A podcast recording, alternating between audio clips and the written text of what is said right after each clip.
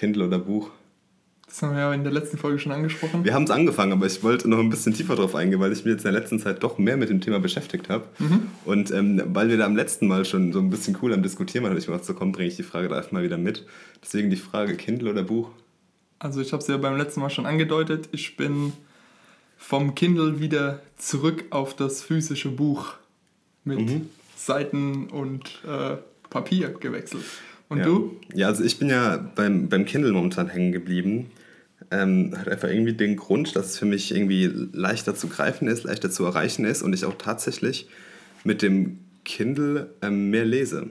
Das ist irgendwie, irgendwie ganz komisch. Also ich mache ja momentan diese 100 Days of Reading Challenge und ähm, da habe ich jetzt, glaube ich, alle Bücher, die ich habe, auf dem, auf dem Kindle gelesen.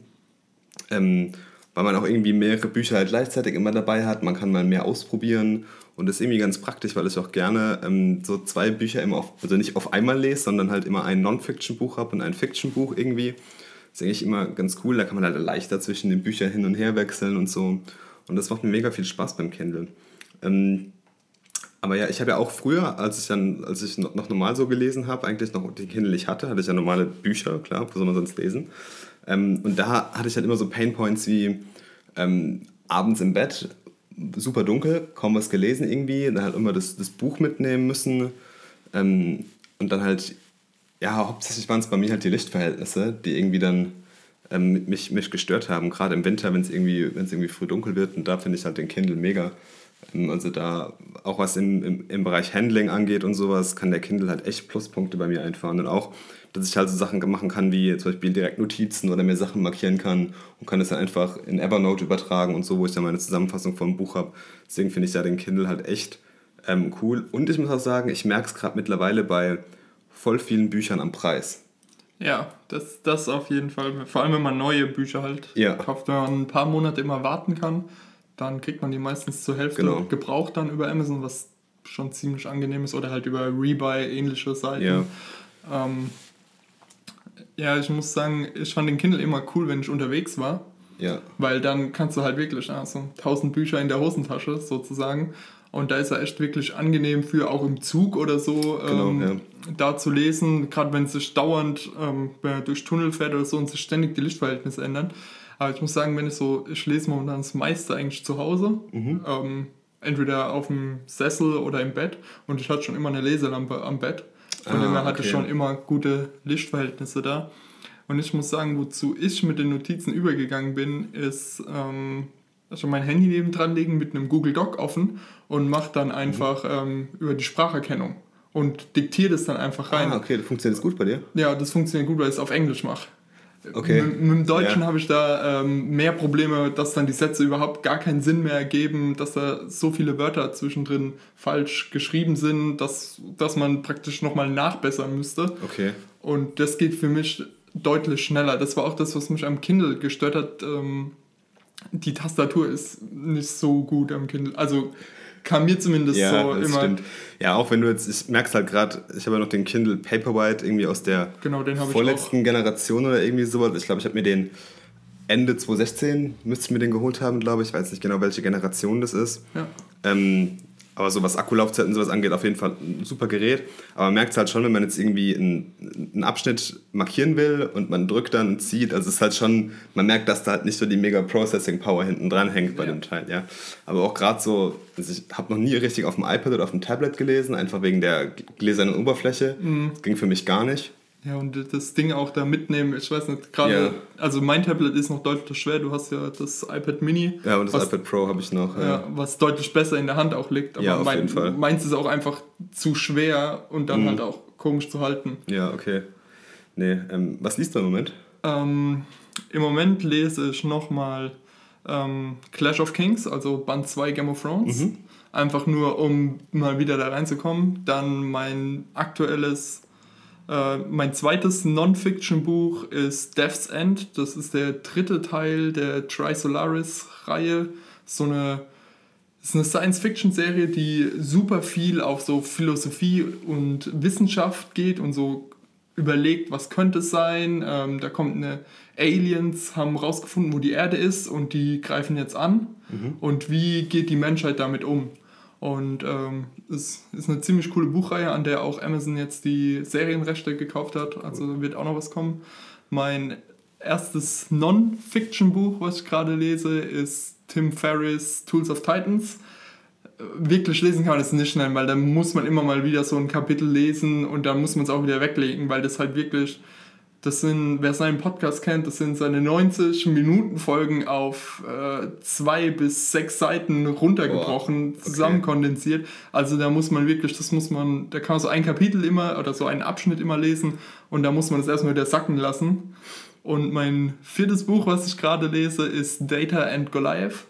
Da geht es darum, wie, ja, wie Daten über uns gesammelt werden, wie die verarbeitet werden, ähm, was Firmen damit machen, was, und, äh, was Bundesdatendienst und ähm, der Geheimdienste praktisch, was die mit unseren Daten machen und wie die Zugang zu unseren Daten auch erhalten. Ah, okay, nice. Also liest du gerade vier Bücher sozusagen immer, also nicht parallel, aber du wechselst dann so zwischen denen durch. Hast genau. du da genau. irgendwie so eine Routine, dass du sagst, ja, okay, jetzt irgendwie auf dem Weg zur Arbeit in der Straßenbahn lese ich nur Fiction und dann abends irgendwie immer äh, andersrum, also auf dem Weg zur Arbeit lese ich irgendwie Non-Fiction und dann abends nur Fiction oder, hast du da, oder machst du das gerade so, worauf du Bock hast? Also das einzige System, was ich habe, dass ich zum Einschlafen nur Fiction lese. Ah, okay. Cool. Weil sonst habe hab ich zumindest immer das Gefühl, wenn ich Non-Fiction lese, dann kreist es noch zu lange darüber, ja. meine Gedanken. Was liest du denn gerade so? Ähm, also ich bin ja gerade mitten in dieser 100 Days of Reading Challenge. Ähm, und also wer diese Challenges nicht kennt, diese Form von Challenges, das ist eigentlich, dass du dich für 100 Tage lang committest, jeden Tag mindestens eine Stunde lang in einem Buch zu lesen, was du dir halt selbst aussuchst. Ja? Also nicht irgendwie, dass du vorgeschrieben bekommst, was du da zu lesen hast. Und mir war das einfach wichtig, dass ich da so eine, ja, wie eine Art Reading Habit aufbaue, mhm. weil ich einfach nie wirklich regelmäßig gelesen habe. Es war mir manchmal so ein Buch, an, oder das ist jetzt auch ganz oft, dass ich ein Buch angefangen habe und dann irgendwie in der Mitte aufgehört habe zu lesen und da wollte ich einfach so eine konsequente Habit irgendwie reinbekommen in mir, dass es halt wirklich mal das ein fester Teil von meiner Routine ist, dass ich halt abends einfach mal eine Stunde früher alles weglege, mich hinhocke und dann wirklich halt auch lese und es genieße zu lesen. Ja. Weil eigentlich macht mir das Lesen da auch Spaß, aber ich hatte halt oft ähm, so, so Probleme, Einstiegsprobleme beim Lesen.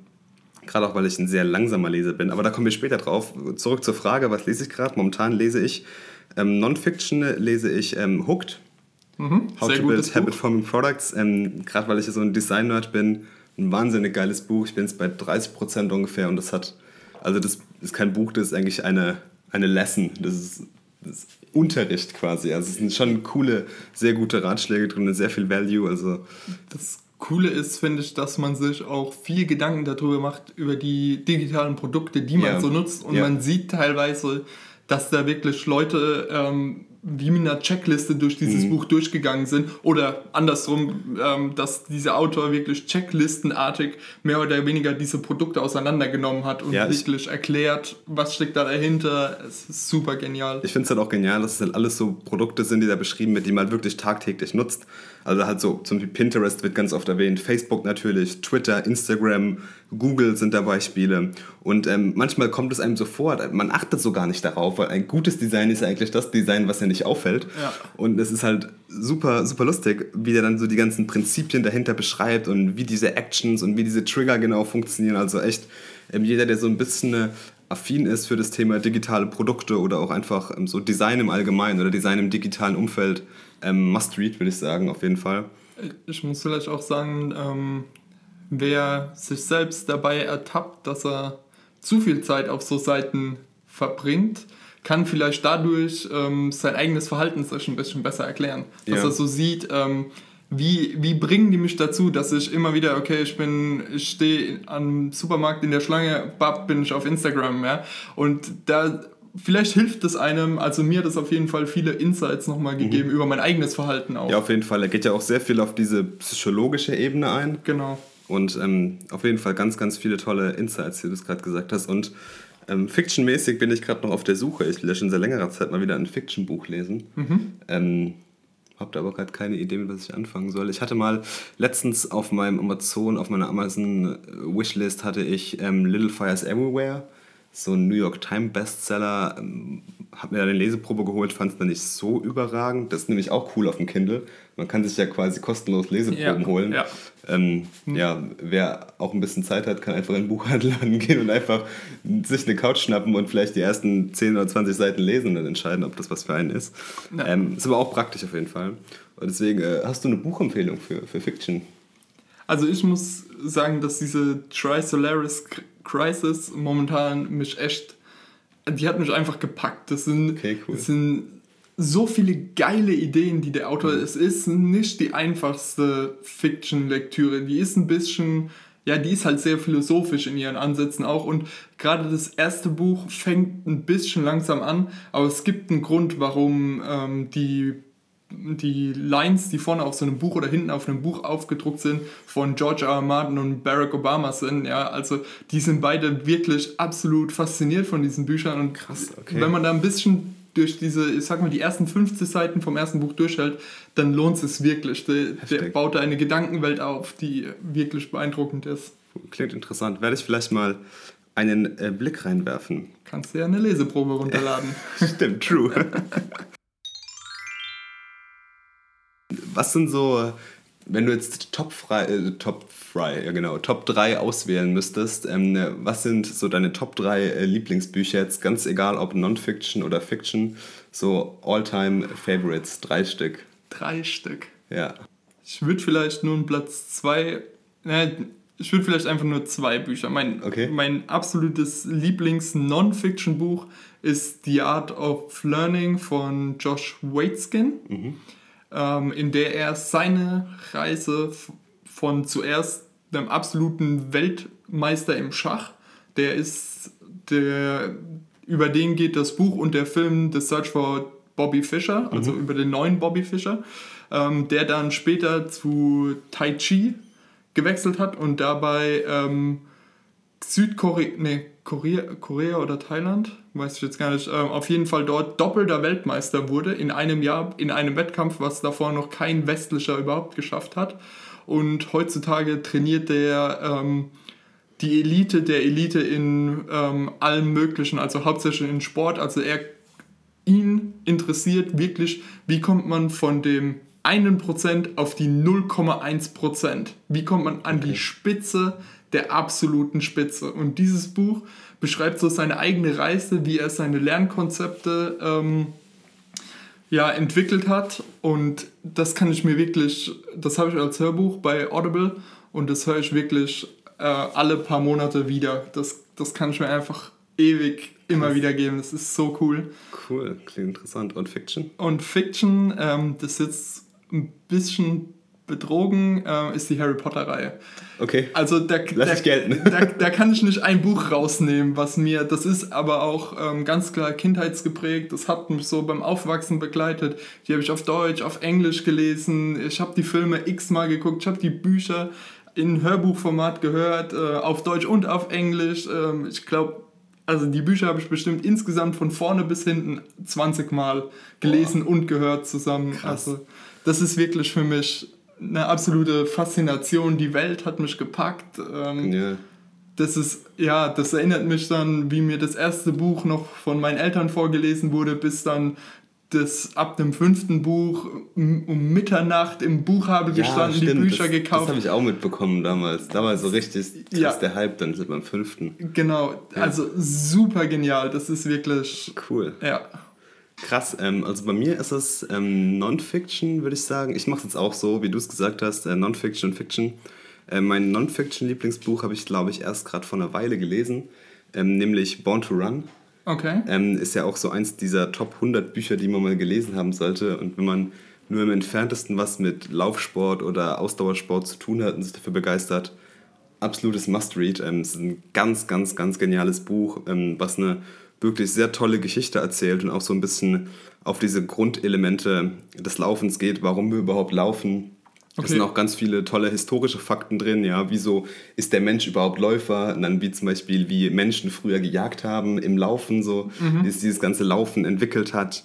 Dann geht es natürlich auch so ein bisschen noch um diese ganze Laufindustrie, die halt über die Jahre jetzt sehr stark gehypt wurde durch halt verschiedene große Sportfirmen aber auch so ein bisschen, es, es fühlt auch so ein bisschen dieser, dieser Grund, Grundsache oder dieser Grundfrage oder diesem Grundgefühl des Laufens auf die, auf die Füße. Und ähm, es geht einfach so ein bisschen um diesen, diesen Gedanken der Freiheit, wenn man läuft und so. Und es ist ähm, wirklich ein ganz, ganz tolles Buch mit einer wahnsinnig tollen Geschichte. Also wer da mal äh, Lust hat, das zu lesen, kann ich jedem wärmstens ans Herz legen. Okay, also das ist ein Sachbuch, aber das ist eine, so ich sag mal, von den Anfängen bis heute genau, so die, genau. die ganze, das ich sag mal, das Thema Laufen von verschiedenen Blickwinkeln betrachtet und ist jetzt keine genau. sportwissenschaftliche Abhandlung über nee, das Thema. Nee, es ist jetzt nicht so irgendwie, dass es jetzt äh, verschiedene Knochen- und Muskelgruppen aufzählt okay, und okay. dir dann da verschiedene Analysen macht. Das ist also kein medizinisches Buch oder sowas. Mhm.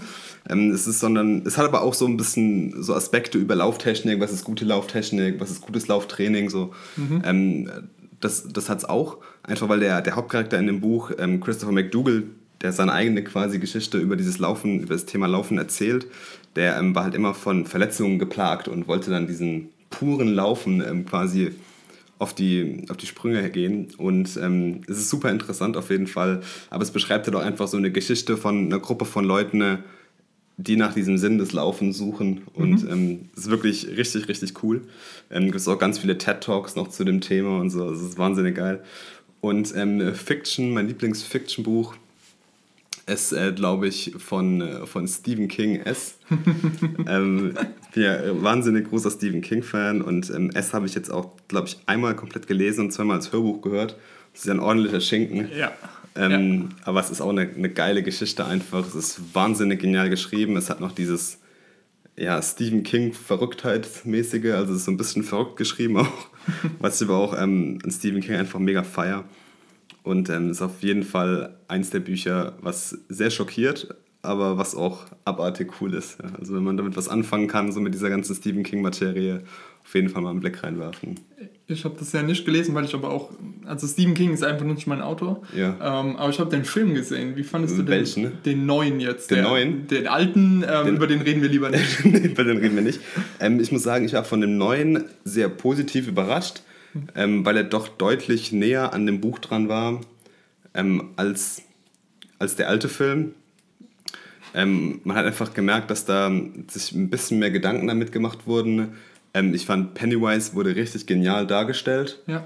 Ähm, das war auf jeden Fall erschreckend. Also ich habe den Film mit jemandem gesehen und danach ist ja diese, diese Fratze ist ja einfach so lange im, im Gehirn hängen geblieben, ja? ja. Und das muss einfach schon was heißen, wenn die wirklich so, ich glaube auch in, dem, in den Büchern von Stephen King ist Pennywise einfach so eine authentische Figur oder so eine Ikone, so ein Symbol.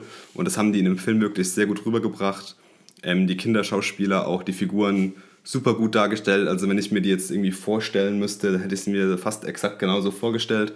Und ähm, von daher auch so dieses ganze Kleinstadtleben in Derry und die einzelnen Schauplätze im Class wurden eine, einige Details ausgelassen. Muss ja. Muss ja einfach ähm, bei, bei, bei der Länge, auf die man fixiert ist. Und ich bin jetzt auch richtig gespannt auf den zweiten Teil, ähm, wie, dann, wie dann so die Fortsetzung sein wird. Ja, bin ich auch gespannt. Hast du ihn auch gesehen? Ja, äh, und ich war auch, also vor allem für jemanden, der halt die Materie nicht kennt, mhm. ähm, ist ja dann auch, also ich hatte zwar den alten Film gesehen, aber der ist ja heutzutage lachhaft. Ja.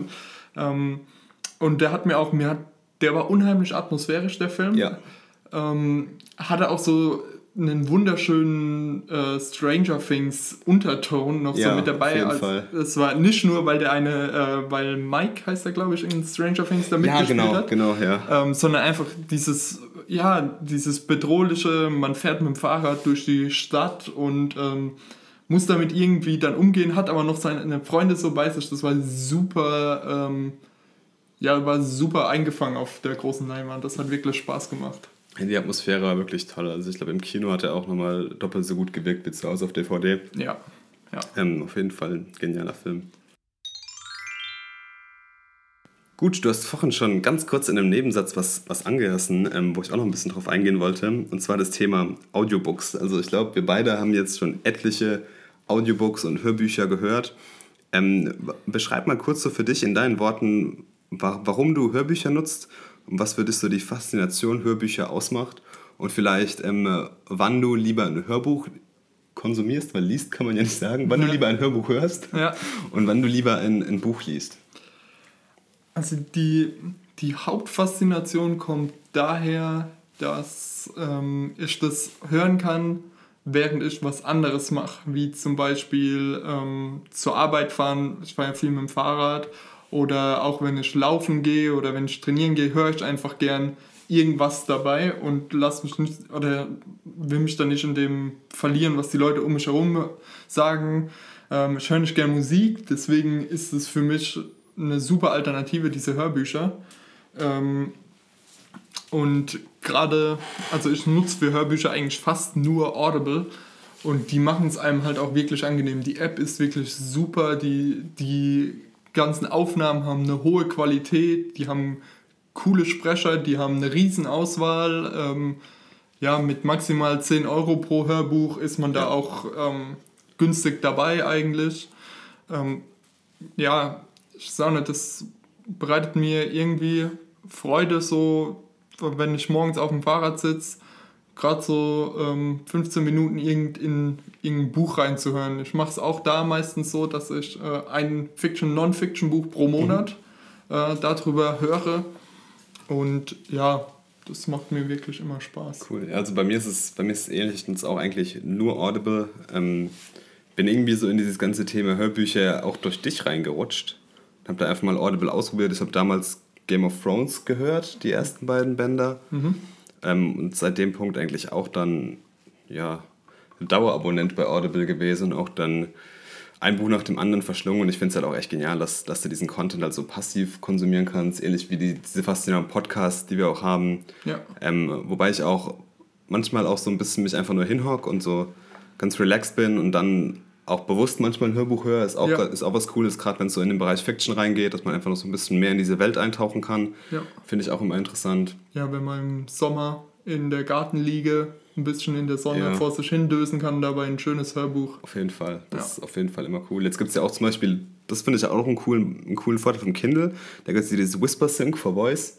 Ähm, finde ich auch ein mächtiges Feature, wenn du nämlich das Hörbuch hast, ähm, kriegst du erstmal das Kindle-Buch zu einem vergünstigten Preis oder auch andersrum. Okay. Und ähm, du kannst quasi, wenn, du, wenn ich jetzt morgens ähm, in meiner Wohnung bin und das Hörbuch anfange zu hören und dann in die Bahn gehe und dort weiter lesen will zum Beispiel, ähm, fängt mein Kindle an der Position auf, wo das Hörbuch aufgehört hat. Und du hast quasi eine komplett lückenlose Synchronisation.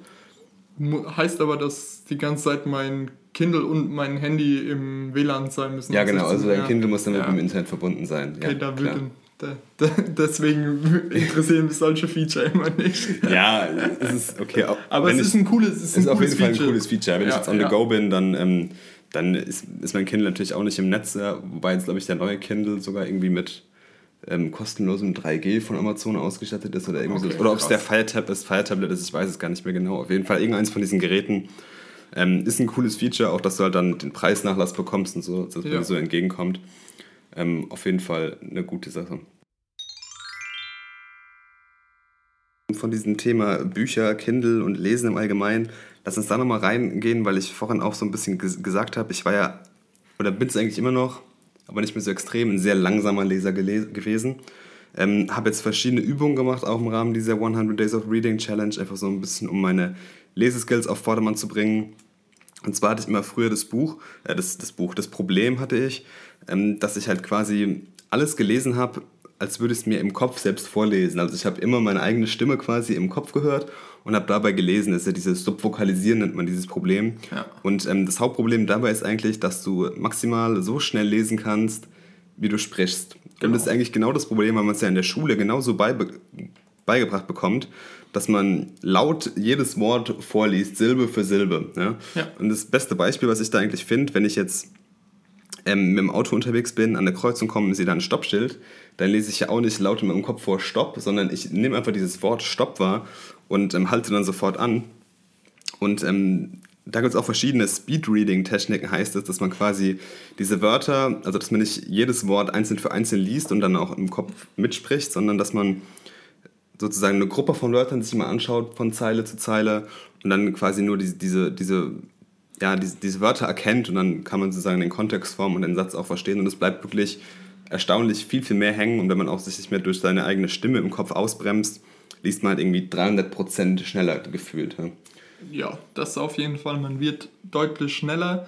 Ähm, ich finde, mit dem Verständnis braucht man am Anfang eine Weile, ja, bis das. Ähm, zu dem Level kommt, weil am Anfang konzentriert man sich so sehr darauf, nicht zu, ähm, zu subvocalisen, dass man fast gar nicht mehr wahrnimmt, was man eigentlich liest, dieser Effekt. Wenn, wenn ich ähm, am Absatzende bin und dann bin, halt stopp, was habe ich eigentlich gerade ja, gelesen, ja. weil du irgendwo anders warst, gedanklich genau der Effekt, finde ich, tritt da so, ja, die erste Woche, ersten zwei Wochen tritt da so ein, bis du dich daran gewöhnt hast. Das ist echt, ja. Ähm, ja da gibt es auch, auch super Tricks, was man zum Beispiel machen kann, dass man sich einfach beim Lesen ein bisschen ablenkt, indem man Musik hört oder sowas dass man einfach so nicht dieses, dieses, diese Stimme im Kopf aufkommen lässt, dass die eigentlich dir gar keinen, dass du ja gar keinen Freiraum, gar keine Möglichkeit lässt oder dass du irgendwie Nachrichten hörst oder irgendwas anderes oder ein Gespräch von irgendwas oder Fernseh guckst, ähm, dass du einfach, ja, dass diese Stimme einfach nicht sich in deinem Kopf so breit macht und dass du ein bisschen abgelenkt bist und dann das gar nicht mehr richtig vorlesen kannst, damit du einfach ja, schneller liest. Ja. Ähm, ja, wie liest, wie liest du richtig? Oder wie sollte man richtig lesen? Ich finde, man liest richtig, wenn man Spaß daran hat. Ja, das, das, das, ist eine gute Aussage. Weil äh, zu sagen, ähm, man muss schnell lesen oder man ja, muss stimmt. viel lesen, ist alles. Ähm, ich finde es richtig, dass man liest. Das find, ist mir persönlich wichtig, dass man liest, weil man eben, ähm, wie ist der Spruch? Ähm, I, I only live one life, but I can read a thousand lives. Mm. Ja, also ich kann einfach die Erfahrung von anderen Menschen nutzen, ähm, kann mich in ja, ich kann die Lebenserfahrung von anderen Menschen wirklich anzapfen dadurch. Deswegen ist mir das wichtig zu lesen. Aber zu sagen, es gibt eine richtige Leseart, ja. ähm, die richtige Leseart ist zu lesen. Das ja, ist so mein Ding. Gut. Ja. Gute Sache. Nee, das ist doch ein, ein schönes Schlusswort. Oder hast du noch irgendwelche letzten Worte zum Thema Lesen? Ähm, mir kam so zwischendrin der Gedanke, ob wir uns vielleicht nicht so eine Art, ähm, nicht jetzt direkt zum nächsten Mal, aber einfach mal so als Gedanke mitnehmen, ähm, ob wir vielleicht beide ein und dasselbe Buch lesen yeah. und dann einfach ähm, in zwei Wochen oder in vier Wochen dann ja. mal darüber reden. Einfach so unsere Gedanken das, zu dem Buch vergleichen. Das ist eine Art Mini-Buchclub. Ja, genau, genau. Doch, finde ich eine geile Idee. Aber ich habe ich Lust drauf. Können wir mal, äh, können wir mal probieren. Können wir, also nicht zum nächsten Mal oder so, aber genau. irgendwann so danach. Ich muss schauen, wie, wie schnell ich ein Buch lesen kann in Konkurrenz zu dir. Gut, das, wir müssen es ja nicht, ähm, wir können ja vier Wochen machen. Ja, es muss ja kein E-Wälzer sein. Ne? Genau. Nee, aber coole Idee, dann, dann machen wir das. Und dann, dann machen wir das irgendwann mal im nächsten Segment oder bauen wir so eine, ein festes Segment im Podcast einmal mehr kriegen, das so, so als Buch rumliegen haben. Ne? Genau, ja. Coole Sache, sehr schön. Ich hätte als Thema noch die Google I.O. Ich wollte es auch sagen. Ja.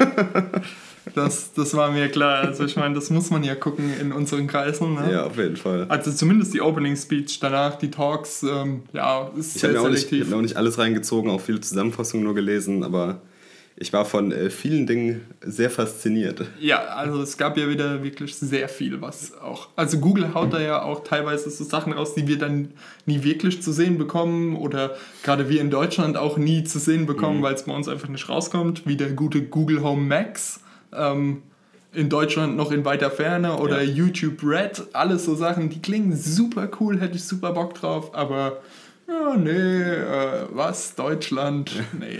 Ja, ich muss ja auch sagen, ich glaube, ähm, diese, diese ganze Atmosphäre von dieser Entwicklerkonferenz da bei Google, die ist einfach einmalig. Ja. Wenn ich dann dieses, ich glaube, so, so, eine Art Amphitheater ist es genau. irgendwie so Open-Air-mäßig, also es ist ja echt eine super geile Atmosphäre, glaube ich. Direkt ähm, bei denen am Headquarter. Genau, wie auch dann diese ganzen Produkte vorgestellt werden und alles. Ähm, so, ja. da ist da, da stinkt die WWDC von Apple manchmal ein bisschen dagegen ab.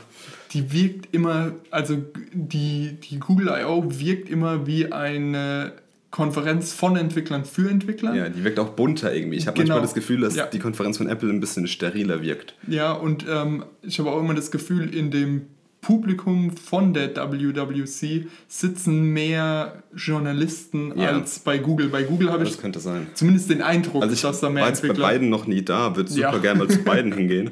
Auf ja. jeden Fall. Ähm, Live Goals. Aber ja, was war so das Thema, was dich am meisten fasziniert hat bei der Google I.O.? Ähm, ich schätze Google Duplex. ähm, Same. Äh, ja, das war einfach unangefochten. Das war eine geile Demo. Ähm, Willst du mal kurz beschreiben, was sie da gezeigt haben? Ähm, ich kann es so versuchen, das, was ich mitbekommen habe bei Google Duplex. Also es war schwer, es nicht mitzubekommen. Ja. Äh, weil es, glaube ich, in sämtlichen Tech-News und Newslettern irgendwie drin war. Und zwar, was sie mit Google Duplex gemacht haben, einfach, am besten erklärt man es einfach in einem Beispiel halt mit dem Zweck, nämlich dein Google Assistant kann dir jetzt einfache Aufgaben komplett abnehmen, wie zum Beispiel ähm, Termine für dich ausmachen und das zum Beispiel per Telefon. Also die haben dann einen, einen Anruf quasi simuliert, ich weiß gar nicht, welches Beispiel sie jetzt hatten. Ich kann mich noch an das mit dem, äh, mit dem Friseur erinnern oder ich glaube, ja. auf, auf der Homepage habe ich es mal gelesen oder mir ja. angehört.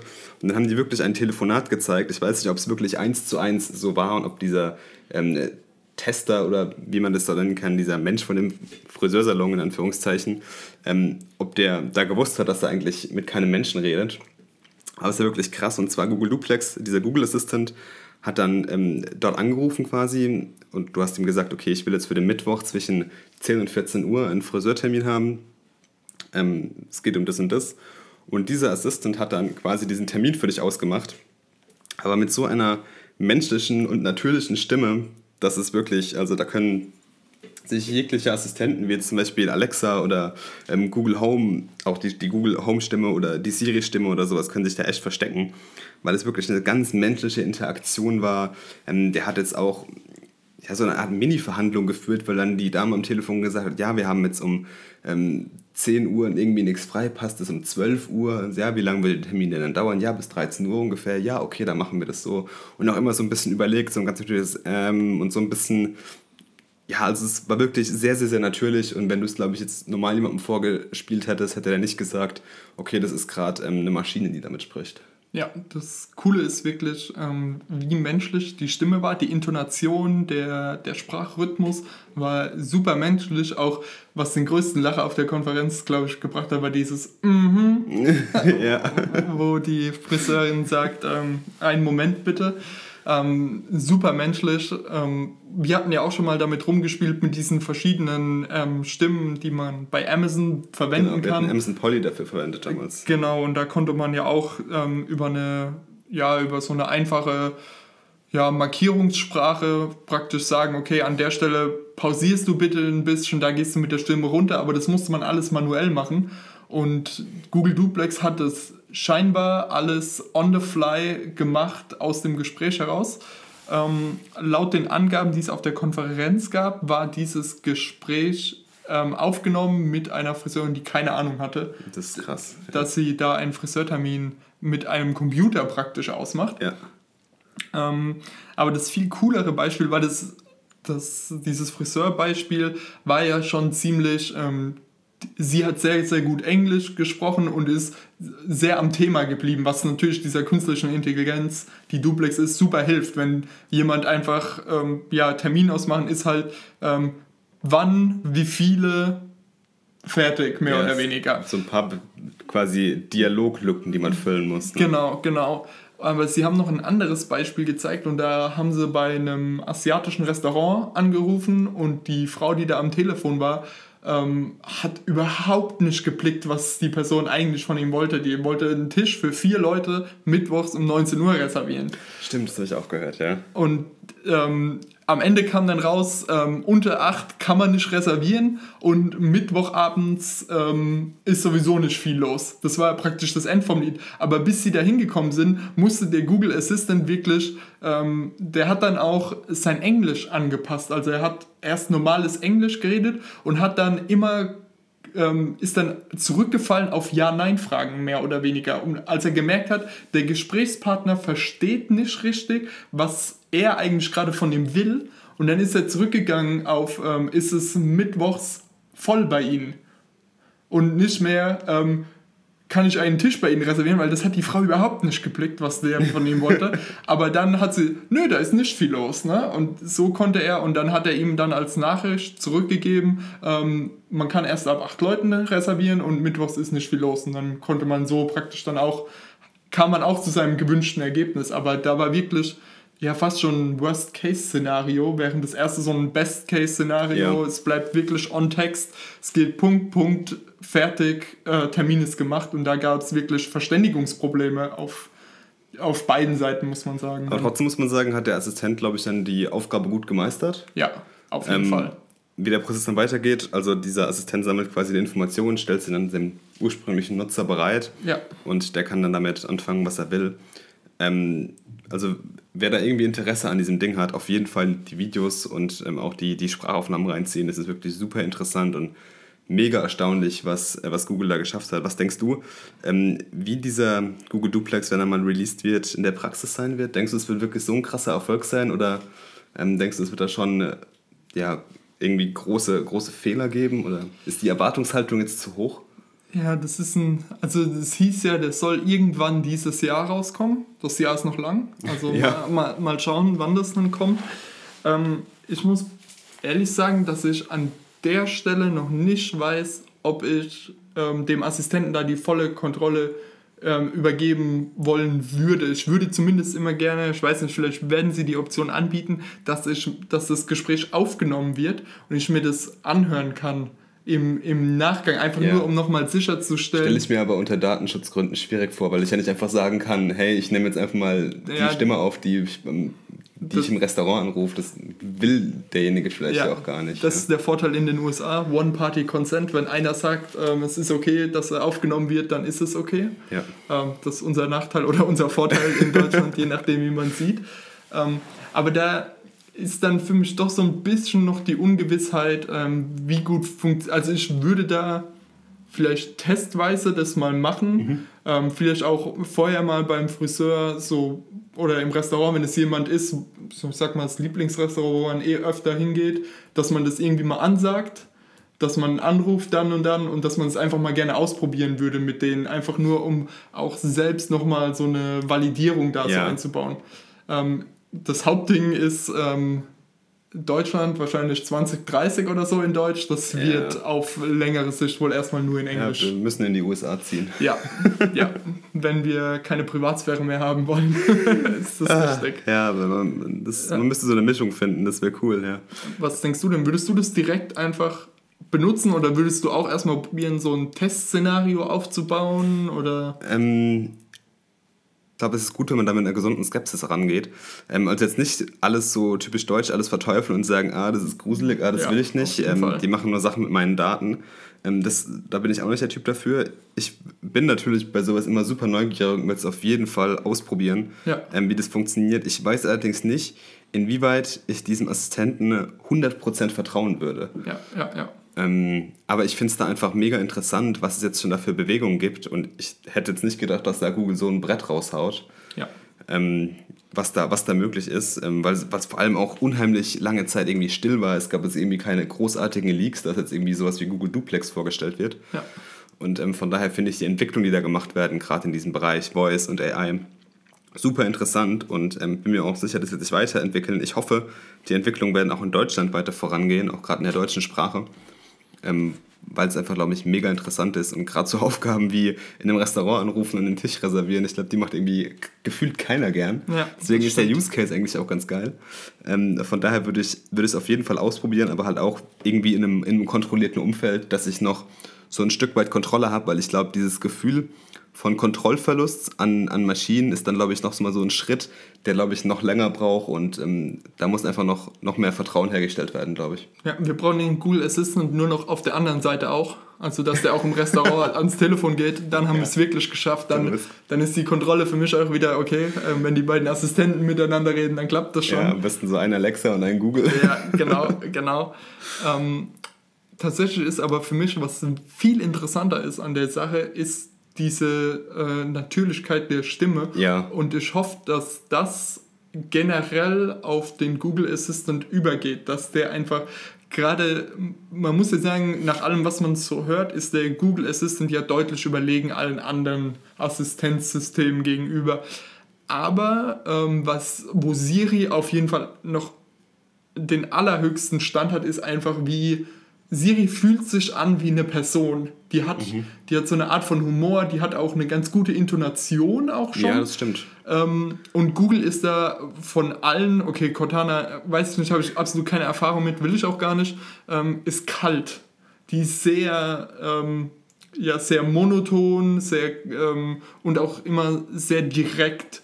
Und ähm, da hoffe ich einfach, dass sie da irgendwie das Ganze natürlicher machen können. Und da haben sie ja jetzt auch ein Feature vorgestellt, ähm, was sie Continuous ähm, Dis, äh, Diskin Continuous Discussion haben sie es, glaube ich, genannt, dass man nicht immer wieder, okay, Google, okay, Google, okay, Google, ja. sondern wenn ich einmal angefangen habe, dann kann ich wie im Dialog mit dem System stehen, was ich ähm, super hilfreich finde, weil zum Beispiel möchte ich, dass mein Licht im Zimmer angemacht wird und ähm, dann auf gelb zum Beispiel geht. Und aktuell müsste ich sagen, okay, Google schalte das Licht ein, okay, Google macht das Licht gelb. Ich kann nicht sagen, okay, Google macht das, schalte das Licht ein und mache es gelb. Das, soweit ist ja. es noch nicht. Aber so könnte ich dann wenigstens sagen, okay, Google schalte das Licht ein, dann braucht es seine, seine Sekunde und sagt, okay, und dann sage ich, äh, und mach es bitte gelb. Das ist für mich ähm, einfach natürlicher. Das ja, das stimmt, auf jeden Fall. Ja, ich bin mir aber sicher, da so Sachen werden bestimmt bei Google und auch bei den anderen Wettbewerbern irgendwie auf dem Zettel stehen. Die haben das bestimmt alles auf dem Schirm. Ich bin super gespannt, wie das ganze Thema Voice und auch Assistance weitergehen wird. Ich glaube, es ist ja auch so ein Thema, was wir beide intensiver verfolgen. Wir haben da jetzt ja. auch schon mehrere Sachen ausprobiert, auf, auf Hackathons zum Beispiel. Und ähm, ja, da bin ich auf jeden Fall super gespannt. Hast du noch irgendwas von der Google I.O., was dich begeistert hat? Ähm, ja, ich weiß gar nicht, ob dich das so wirklich interessiert hat, weil du ja so ein bisschen aus der Android-Welt so ausgestiegen bist. Ja. Ähm, und so heißt es Android P, die Schieß neue Android-Version. Ähm, keine Ahnung, die wievielte das dann mittlerweile ist, wird wahrscheinlich dieses Jahr im Herbst rauskommen. Und das coole neue Feature, was die vorgestellt haben, ist das äh, Smartphone Usage Des äh, Dashboard. Praktisch ein Dashboard, wo ich sehe, ähm, wie oft habe ich den Bildschirm angemacht, ähm, wie oft habe ich ähm, spezielle Apps benutzt ähm, und der Clou an der ganzen Sache, ich kann darüber einstellen, dass ich zum Beispiel die YouTube-App nur 10 Minuten am Tag benutzen darf.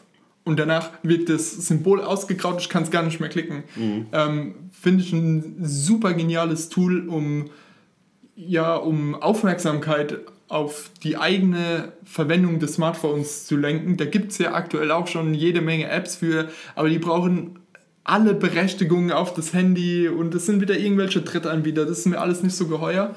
Und wenn es halt direkt einfach vom, ja, wenn es im Betriebssystem praktisch mit eingebaut ist, ist es ein Tool, was ich mir auf jeden Fall anschauen will und ich denke auch auf jeden Fall intensiv nutzen werde. Finde ich auch auf jeden Fall ein mega geniales Tool. Ich habe es am Rande so ein bisschen mitbekommen und gelesen. Ähm, es ist halt, ich glaube, es ist auch einfach super wichtig, dass man so ein bisschen Awareness dafür schafft und auch so ein bisschen Regeln oder auch einfach so ein bisschen den Umgang mit, mit diesem Gerät Smartphone einfach lehrt, weil wir haben jetzt einfach, wir sind jetzt in eine Generation reingekommen, wo wir einfach alle dieses mega mächtige Tool immer in unserer Hosentasche haben und äh, wir können einfach alles, alles Mögliche damit machen. Und äh, wir haben jetzt tausende von Möglichkeiten, aber wir müssen jetzt halt irgendwie Regeln finden, wie man damit gesund und kontrolliert umgeht. Und ich glaube, so eine Art Dashboard und so ein paar Regeln ähm, im Umgang einfach mit diesem Gerät, mit diesem Werkzeug, sind da super wichtig und ich glaube, das könnte ein guter Schritt sein in diese Richtung. Ja, auch einfach nur, dass dir vielleicht auch dein Verhalten bewusst wird. Vielleicht ist mhm. dir gar nicht bewusst, dass du am Tag über den Tag verteilt 30 Minuten auf Instagram verbringst. Ja, oder die App irgendwie 15 Mal öffnest ja, oder irgendwie so in genau. zwei Stunden, ja. ja. Ja, klar. Das sind alles so Themen, die ich denke, sind ähm, interessant für den Einzelnen und die wirklich einen positiven Effekt haben können, wenn die Tools genutzt werden. Ähm, weil was man nicht messen kann, kann man nicht verbessern oder nicht verändern. Mhm. Wenn, ja, wie, wie, wie soll ich denn mein Verhalten irgendwie anpassen können, wenn ich überhaupt nicht über mein Verhalten mir bewusst bin? Und gerade die Handynutzung ist halt ja beiläufig. Wie gesagt, Supermarkt, zack, äh, Handy raus, äh, ein bisschen auf dem Handy irgendwas daddeln oder irgendeine News noch lesen nebenbei. Ähm, ja, genau so Sachen, denke ich, kann man damit vielleicht so ein bisschen sich bewusster machen. Was ich noch cool fand bei der Google I.O., ähm, das Autocomplete für E-Mails. Ja, ja. ähm, fand ich äh, mega cool, wird auf jeden Fall zeitsparend sein, aber ganz, ganz im Allgemeinen, ey, was Google da im Bereich AI macht, ähm, zwei Daumen hoch, top. Ich glaube, die sind da richtig Vorreiter ja. in der Rolle, ähm, definitiv von den großen Unternehmen meiner Meinung nach das Stärkste. Ja, man, man weiß immer nicht so genau, was ähm, in China so abgeht. Das kriegt man ja, ja, nicht so mit. Das ist so, dieser chinesische Markt ist, glaube ich, nochmal so ein ganzes Thema für sich. Da geht ja auch extrem viel ab zur Zeit. Ja, und vor allen Dingen muss man halt auch ähm, anerkennen, dass die ja praktisch keine Privatsphäre haben, dass die Regierung dort äh, ja, also man kann praktisch davon ausgehen, dass die die eigenen Nachrichten alle mitlesen, dass die ähm, Kameraüberwachung an jeder Straßenecke mhm. haben. Also es gibt ja schon Beispiele aus Shenzhen, dass wenn man Bürger von Shenzhen ist und bei Rot über die Ampel geht, dass man im selben Moment eine SMS bekommt mit einer ähm, Strafe, die man dann direkt über den ihr WhatsApp, WeChat bezahlen muss. Ja. Ähm, und das eigene Bild plus der Name wird auf einem riesigen Bildschirm so als digitaler Pranger praktisch angezeigt. Also für uns oder für mich ein absolutes Horrorszenario. Unvorstellbar hier. Ja. ja. Aber ähm, dadurch haben die halt eine Datenmenge, die unvorstellbar ist. Ja. Ähm, und da kann ich mir schon vorstellen, dass wir da in nächster Zeit ähm, richtig was von denen geboten bekommen, was die einfach an Systemen da aus der Taufe heben können. Die kaufen ja auch, was man so hört, immer mehr AI-Spezialisten auf. Die bauen riesige ähm, staatlich geförderte Research Center in China auf. Die wollen bis 2030 der Weltmarktführer in dem Thema werden. Also ähm, ja, die, die Chinesen haben Geld, die haben die Leute ähm, und die haben keine Privatsphäre. Das ist so ein Trifactor, der, glaube ich, bei AI ja. Ähm, ziemlich bedeutend werden könnte. Ja, auf jeden Fall ein ähm, interessantes Thema. Ich glaube, wenn es da irgendwie große, große Neuerungen gibt oder wir irgendwie mal mehr Erkenntnisse über diesen chinesischen Markt auch haben, definitiv eine Podcast-Folge wert. Ja. Hast du noch was? Ich hätte ja noch ein neues Segment für unsere Show. Okay. Vielleicht so alle zwei Wochen. Wir wissen ja noch nicht genau, in was für einem Tonus dieser Podcast, der übrigens jetzt einen Namen hat, 2 zu 2, ähm, wie dieser, in was für einem Turnus, in was für einem Rhythmus der erscheinen wird. Aber wir haben jetzt mal so alle zwei Wochen angeplant. Und ich hätte ja was für uns, weil wir auch immer Menschen sind, die sich ja irgendwie verbessern wollen oder irgendwie eine kleine Challenge brauchen. Deswegen ab sofort eventuell ein neues Segment Beat Yesterday. Okay. Das heißt, wir geben in der einen Podcast-Folge irgendwie einen Input, was wir verbessern wollen an uns und dann in der nächsten sagen wir, okay, wie hat unser Beat Yesterday funktioniert und setzen uns vielleicht sogar ein neues oder irgendwie dann alle, alle vier Wochen irgendwie ein neues Beat Yesterday. Mhm. So fällt, dir, fällt dir gerade was ein oder soll ich mit meinem Beat Yesterday loslegen? Ja, leg mal los. Ich glaube, ich brauche noch einen Moment, um okay. mir da spontan okay. was auszudenken. Also mein Beat Yesterday kommt diesmal aus dem, kommt diesmal, kommt jetzt zum ersten Mal aus dem Sportbereich, nämlich aus dem Laufen. Und zwar habe ich ähm, gerade letztens zu meinem Geburtstag den äh, Running Pod von Garmin geschenkt bekommen. Was der macht, ähm, der misst einfach nochmal quasi hinten an der Hose wird der befestigt und misst nochmal zusätzliche Daten zur Laufeffizienz, anders als die, als die Uhr. Also ich laufe immer mit einer Garmin-Uhr. Die misst halt so, so die ganzen Standardsachen Puls, Pace, Höhenmeter und so.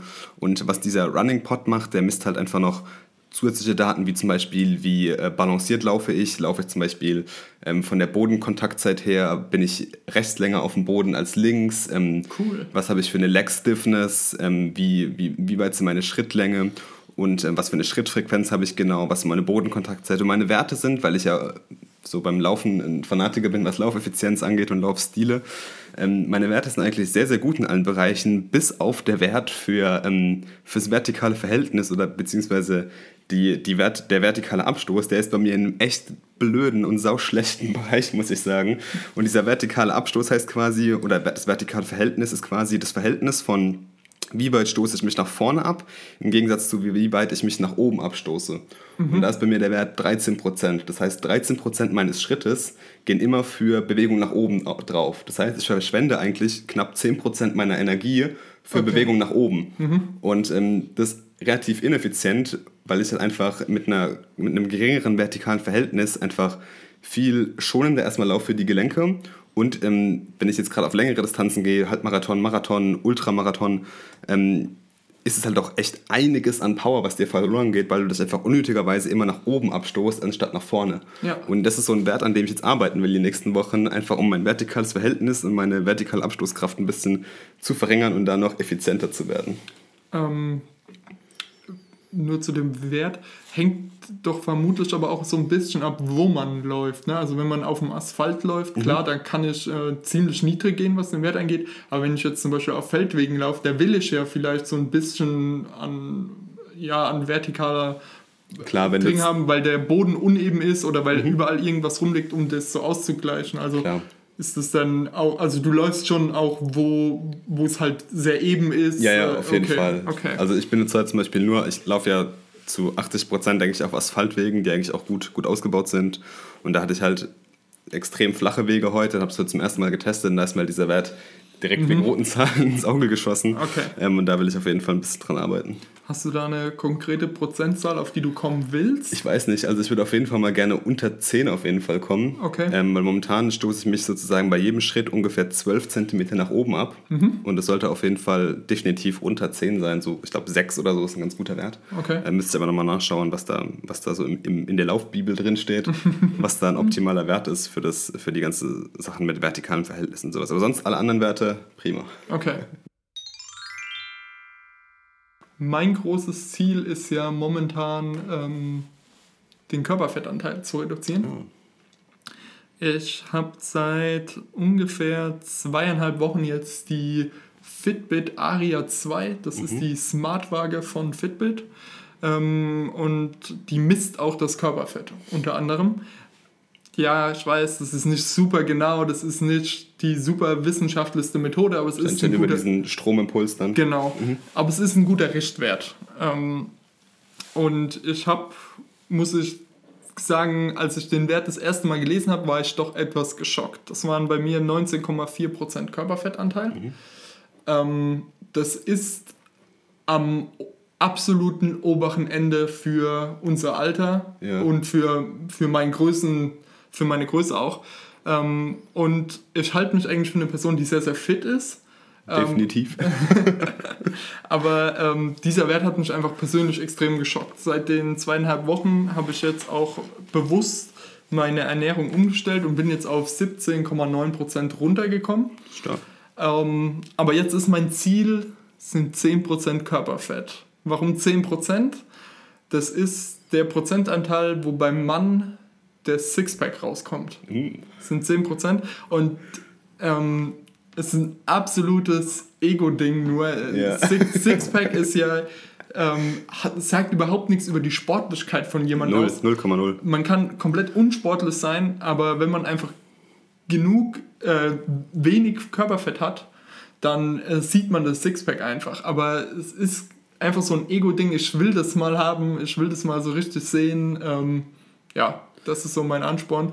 Cool. Aber ich denke, ähm, wenn wir jetzt sagen, auf zwei oder vier Wochen, dann ist vielleicht nochmal ein Prozent, vielleicht anderthalb ah, ja. drin. Das, Aber das ist doch mein Ziel. ist auch ein schönes Beat Yesterday. Das, wir genau. werden es auf jeden Fall verfolgen. Ja, genau.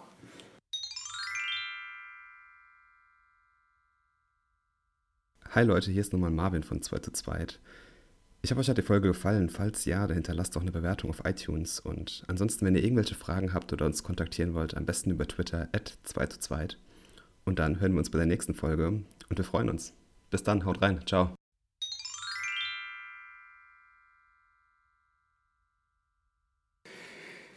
Ja, ich würde sagen, der Leseteil ist beendet. Ja. Cool. Ich lasse einfach laufen und dann schneide ich es später sowieso raus. Mhm. Scheiße, Mann, mir ist mein Fitbit kaputt gegangen. Nein! Also das Band. Wie hast du es gemacht? Ich spiele damit immer rum. Und dann ist es jetzt abgegangen? Ja.